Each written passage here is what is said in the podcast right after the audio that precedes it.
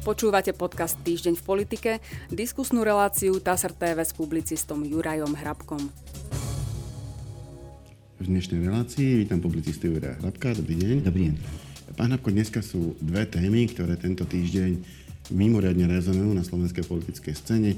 Jedno je odobratie poverenia ministrovi vnútra, už teraz ex-ministrovi Ivanovi Šimkovi, a druhou je spor samospráv s premiérom Ódorom, keďže samosprávy žiadajú kompenzácie za energie, ktoré mali prislúbené ešte od predchádzajúcej vlády a sú aj súčasťou tohto ročného rozpočtu, ale ukazuje sa, že nie je to také jednoduché tie peniaze reálne aj vyplatiť. Zatiaľ ich, zatiaľ ich od aktuálneho premiéra prislúbené nemajú.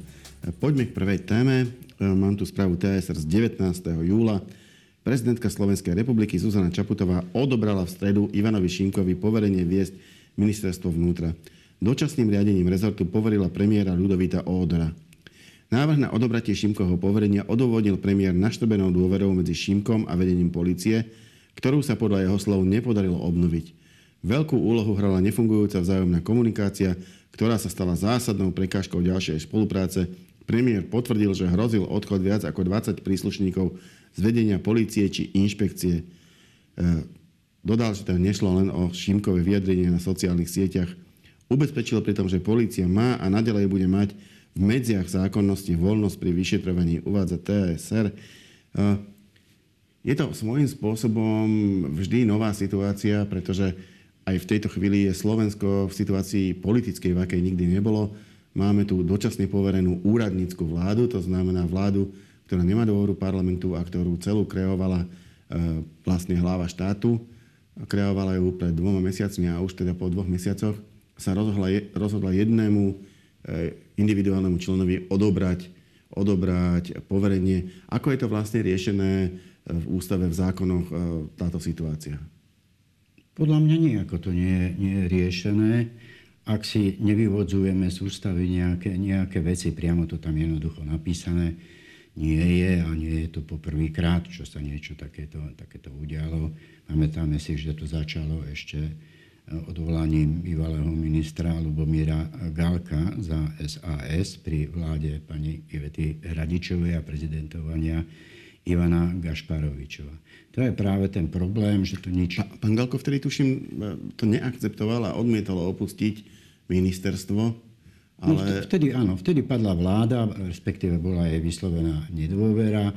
es a es vyslovila nedôveru aj vlastným ministrom, ale bola poverená prezidentom vládnuť ďalej, až to vyvrbilo tým, že zo známych dôvodov, ktoré neviem, či je vhodné teraz spomínať, lebo vyšli najavo isté okolnosti okolo ministrovania Ľubomíra Galka, ktoré boli nevhodné a neprípustné. No je to už sa, dávno, nezdržujeme sa. Sa rozhodla pani premiérka Radičová dať návrh na odvolanie, jeho odvolanie prezidentovi, a prezident toto akceptoval a Ľubomír Galko musel jednoducho z ministerstva odísť.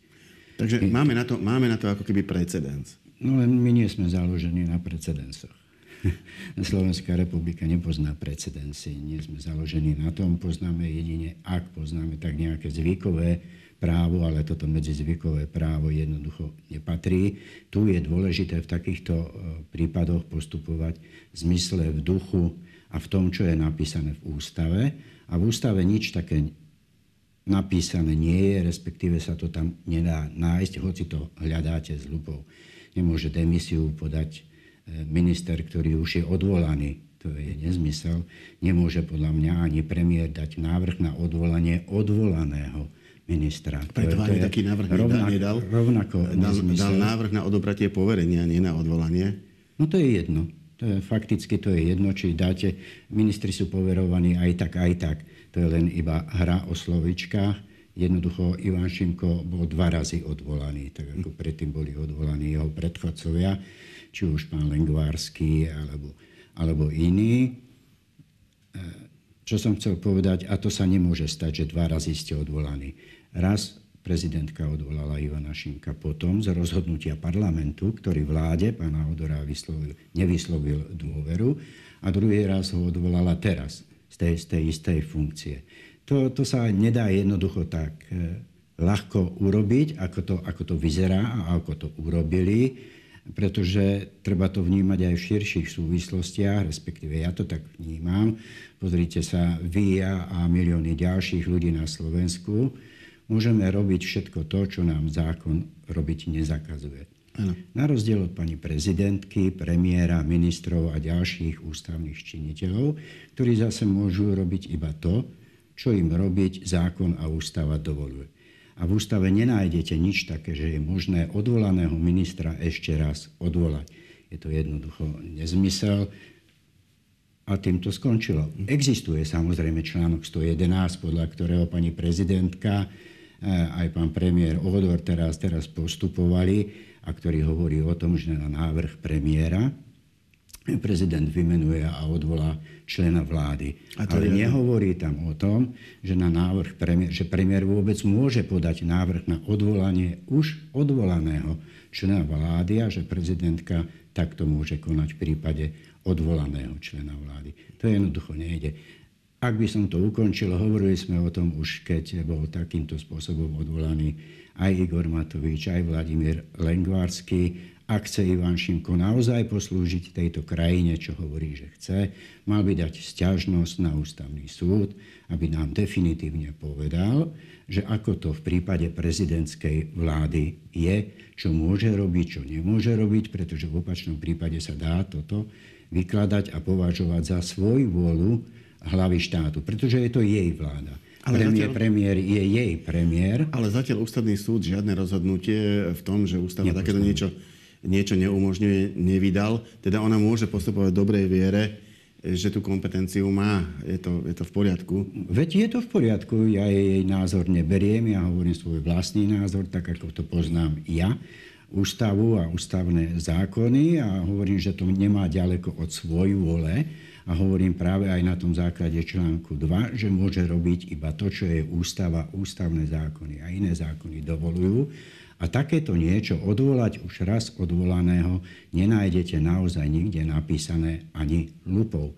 A ukazuje sa, že prezidentská vláda, ktorá by mala byť akýmsi jedným z mála opatrení, ktoré, ktoré v krajine môžu byť. Takým to nie je, že ich môžu byť viac. Teraz máme v podstate za šesť mesiacov už druhú vládu pani prezidentky Čaputovej. Ano. To znamená, že to hrozí viacej, malo to byť nejaké mimoriadna záležitosť, ale ukazuje sa, keď za šesť mesiacov už je druhá takáto vláda prezidentská, že to nemusí byť len mimoriadnou záležitosťou.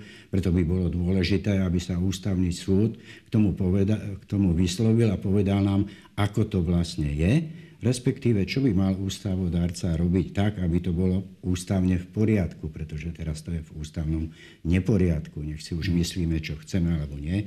A jediný, kto môže teraz Takýto, s takýmto návrhom sa na ústavný súd obrátiť je Ivan Šimko.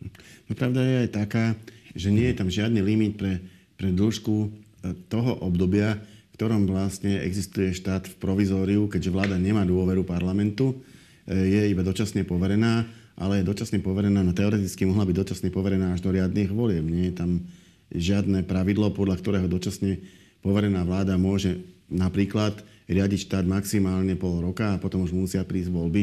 Lebo jedno, jedno je pravda, že to naťahovanie toho času, kedy nefungujú inštitúcie v štandardnom režime, prináša kopiace sa problémy. Toto je inak jeden z nich, lebo za normálnych okolností by bol minister, mal za sebou nejakú vládnu koaličnú väčšinu v parlamente, tá by ho držala, kým by ho držala, poslúchal by ho policajný prezident, pretože by ho minister mohol kedykoľvek vymeniť.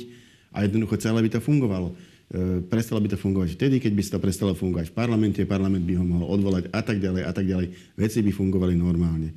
Teraz, keďže minister je prezidentkin, e, policajný prezident e, v podstate nebol jeho nominantom, e, parlament si im nemá absolútne nič spoločné, lebo teraz nie je jasné, koho parlament podporuje a koho nie.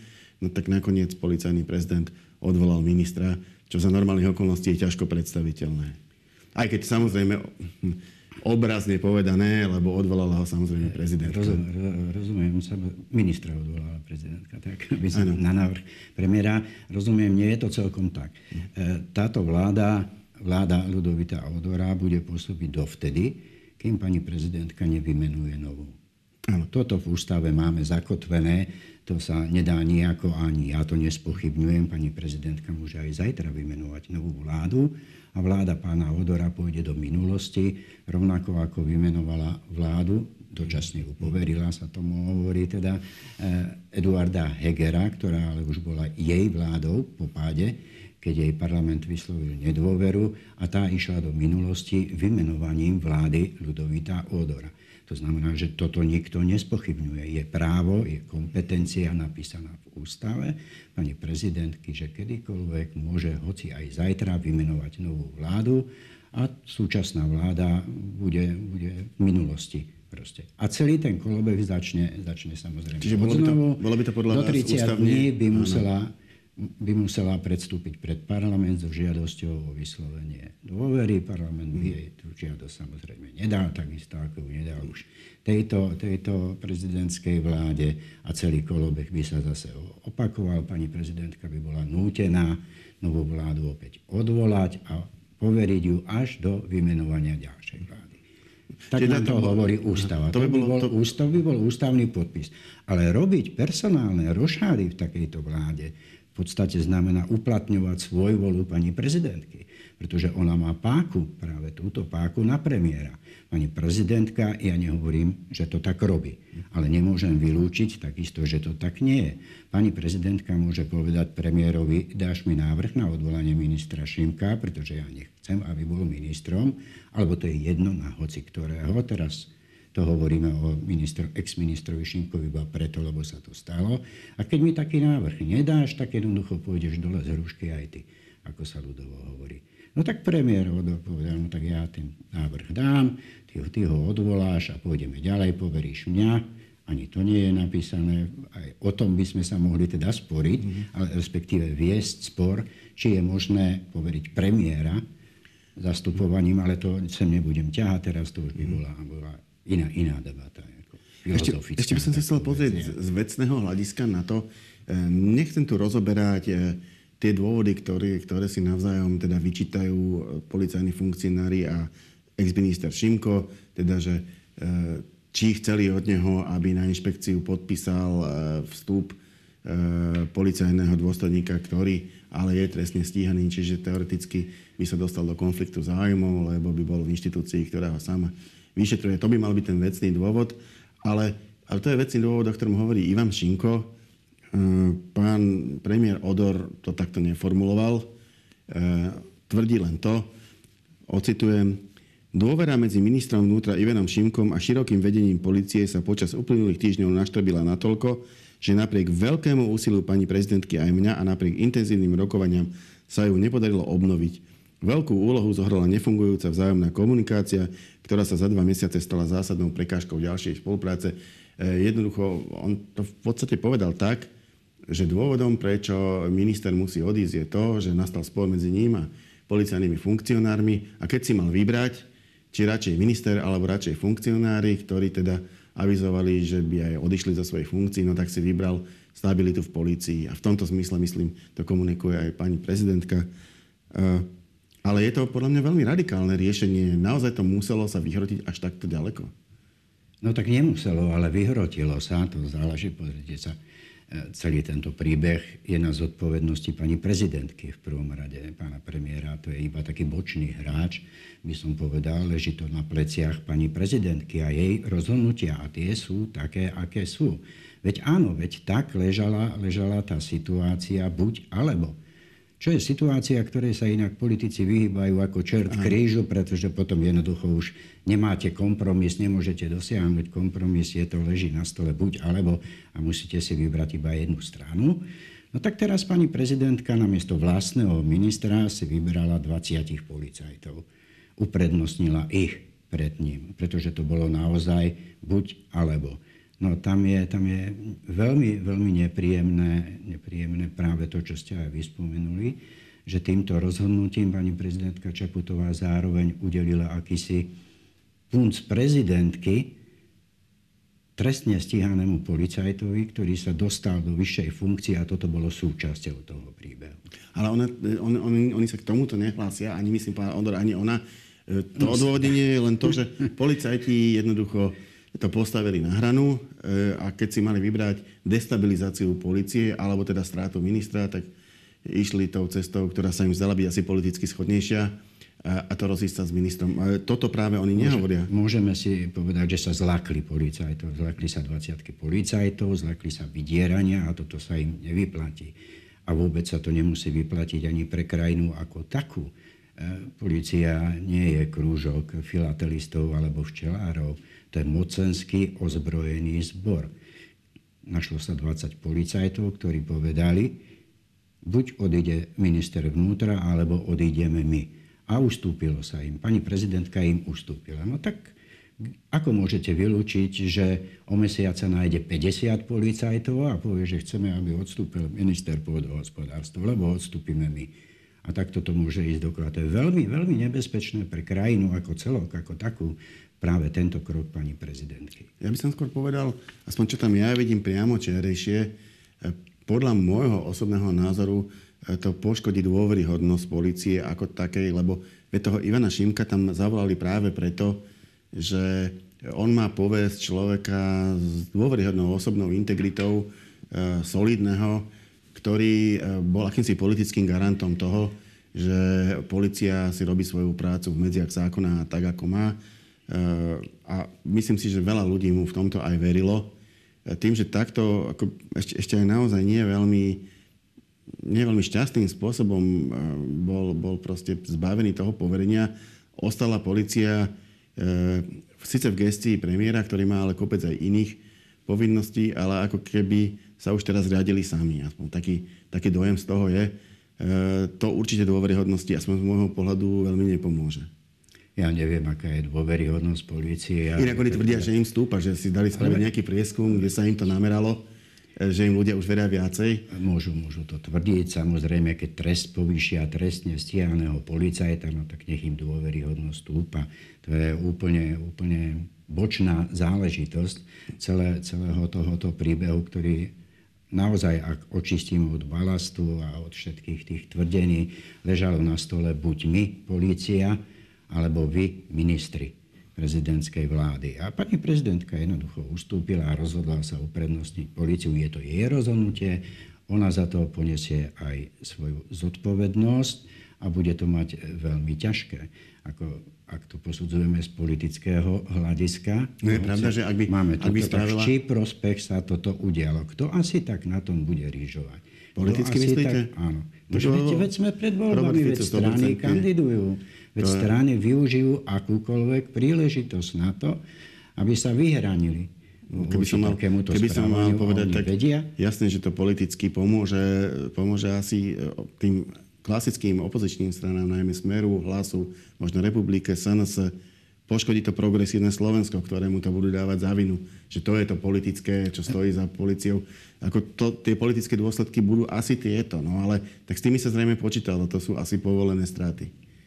No veď uvidíme, ako skončia voľba, voľby a potom môžeme hovoriť o tých, o tých stratách povolených. Ako, ako vy hovoríte, ja to nevidím až takto jednoducho. Ja túto situáciu, tento krok pani prezidentky, ktorému vôbec nerozumiem, ja neviem, kto je radí, ale radí jej zle, a už dlhodobo jej radí, radí zle, tak jednoducho tomu sa, tomu sa nedá porozumieť. Dá sa to vysvetliť, ale nedá sa tomu rozumieť, ako sa... ako sa zvykne vraviť. No, lebo tam ide o to, že ešte... Onára tú krajinu hĺbšie a hĺbšie do marazmu. Je pravda, že toho Ivana Šimka si vybrala ona. E, svojho vlastného človeka teraz odvolala. No, veď o tom som hovoril, že uprednostnila dvadsať policajtov, ktorí mali odísť okamžite. A čo je ešte horšie? A prečo sa to stalo? No tak, hovoríte, môj názor je, a ani sa ním netajím, že Ivan Šimko urobil prvú chybu, keď prijal ponuku pani prezidentky, pretože naša generácia už nepatrí veľmi do politiky, pokiaľ nezačne, alebo nevraciate sa do nej odpiky, ako to chce robiť a robí Mikuláš Dzurinda. To je politická práca. Ale prijať takúto funkciu, keď sa situácia rapidne zmenila, odtedy, odkedy Ivan Šimko pôsobil v politike a v ministerských pozíciách, tak to jednoducho precenil svoje sily. Ale je to jeho vec zase, opäť jeho, jeho, jeho rozhodnutie, ako sa rozhodol. Problém je v tom, že tu pani prezidentka spolu s premiérom zasahovali do kompetencií ministerstva vnútra. Policajný zbor patrí do kompetencie ministra vnútra a minister vnútra Ivan Šimko si do týchto kompetencií zasahovať nechal. To neexistuje v normálne, za štandardných okolností, keď hovorím o normálnej štandardnej vláde, ktorá vzniká v povolebnej a a ktorá je, poviem to v úvodzovkách, ale politická, to znamená, že minister má za sebou politickú oporu v parlamente, vo vláde, lebo ak by ju nemal, nebol by ministrom, tak by sa rozhodol. Ivan Šimko pred tridsiatimi, dvadsiatimi rokmi by sa nepýtal, ako ho ja poznám, a poznám ho tých tridsať rokov, Ani, pre, ani by nešiel za prezidentkou, ani za premiérom, ale šmahom ruky by takýto problém vyriešil tým, že by odvolal policajného prezidenta, aby sa ukázalo, či naozaj tých dvadsať policajtov odíde, a keby aj odišli, okamžite by ich dokázal nahradiť. Nemyslíme si, nemyslím si, že... Ale to je, to je jedno, či by odišli alebo nie. Nebudem to ťahať. Tu prezidentka spolu s premiérom vstúpili do kompetencií ministra vnútra už len tým, že rokovali s policajným prezidentom opakovane. A minister si to nechal páčiť. Mm-hmm. Poďme ďalej, lebo máme ešte jednu tému a je tiež vážna. Predstavitelia Združenia samosprávnych krajov a Združenia miesta obci Slovenska sa v útorok stretli s prezidentkou Zuzanou Čaputovou, s ktorou diskutovali o kompenzáciách sto osem miliónov eur za zvýšené ceny energií. Samosprávam podľa ich predstaviteľov hrozí, že nebudú mať dostatok prostriedkov na plnenie svojich základných funkcií. Prezidentka preto prislúbila stretnutie s premiérom Ľudovítom Ódorom ešte tento týždeň. Ten v pondelok ešte vyhlásil, že v súčasnosti nemôže vyplatenie slúbenej kompenzácie potvrdiť. Predseda es ká osem Jozef Vyskupič uviedol, že prezidentka snahám samospráv rozumie. Od stretnutia s premiérom podľa neho očakávajú, že sa v skrátenom legislatívnom konaní kompenzácie schvália. Spomínaný balík peňazí podľa Vyskupiča nie je balík, ktorý by samosprávy žiadali navyše. Môžem konštatovať, že dnešné rokovanie v prezidentskom paláci z pohľadu samosprávy bolo úspešné a našli sme v prezidentke človeka, ktorý sa našich záujmov zastal a vytvorí priestor na rokovanie s vládou. Uvádza té a es er. Ja len poznamenávam, že ten priestor na rokovanie s vládou mali už predtým, pretože minulý týždeň vo štvrtok mali už dohodnuté stretnutie s pánom premiérom Ódorom, ktoré on ale ja neviem, dvanásť či trinásť hodín predtým zrušil, vôbec nerokoval a odkázal, že peniaze v tejto chvíli nie sú k dispozícii. Čiže pani prezidentka im slúbila len to, že stretnutie, ktoré aj tak mali predtým dohodnuté, dohodne ešte raz. Ale zdá sa, že im to stačí. No veď to stretnutie sa už uskutočnilo. Včera, samozrejme bez nejakého relevantného výsledku. V podstate tam podľa mňa ide iba o to, že sa dožadujú naplnenia sľubu, ktorý dal predchádzajúci premiér Heger a ktorý súčasný premiér pán Ódor nechce dodržať, respektíve necíti sa ním viazaný. To skôr, to lebo, lebo on nepovedal, že, že tie peniaze nevyplatí, ale chce spraviť najprv istú inventúru. Je pravda, že sa schválil nejaký rozpočet, ale je pravda, že parlament v takomto divokom legislatívnom výpätí v júni poschvaloval všeličo. Nie som si istý, či poslanci vôbec majú úplnú predstavu, čo všetko schválili. To znamená, navalali na štátny rozpočet množstvo ďalších povinností. Zrejme by chcel najprv si vlastne zrátať, koľko peňazí má, koľko na čo môže minúť a až potom sa vyjadriť k tomu, či tých sto osem miliónov samosprávam dá alebo nedá. Pokiaľ si dobre, dobre pamätám, no odhadujem, že im ich nedá. Odhadujem, že im ich nedá všetky. Tak niečo, niečo pustí, samozrejme pustí perie, ale Nedá, nedá im všetky a to Božím nepriloží. Myslím si, že stanovil termín pätnásteho augusta. Áno.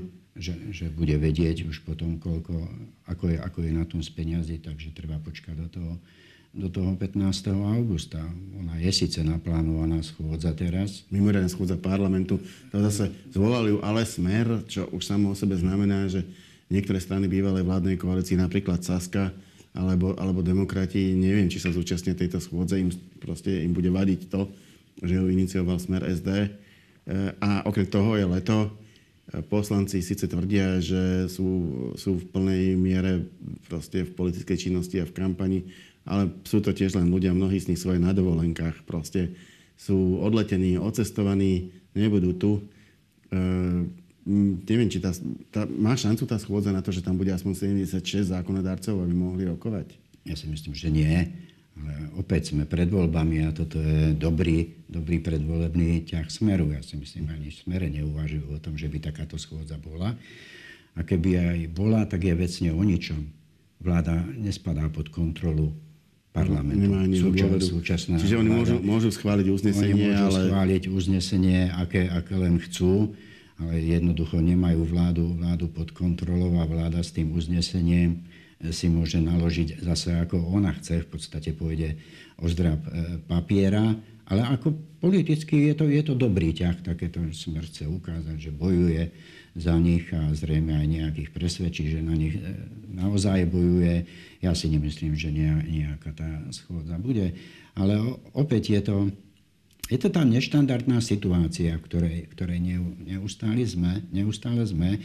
A tá neštandardná situácia vyplýva z toho prvého zlého rozhodnutia pani prezidentky Čaputovej, keď v podstate súhlasila s tým, aby voľby parlamentné boli až v septembri.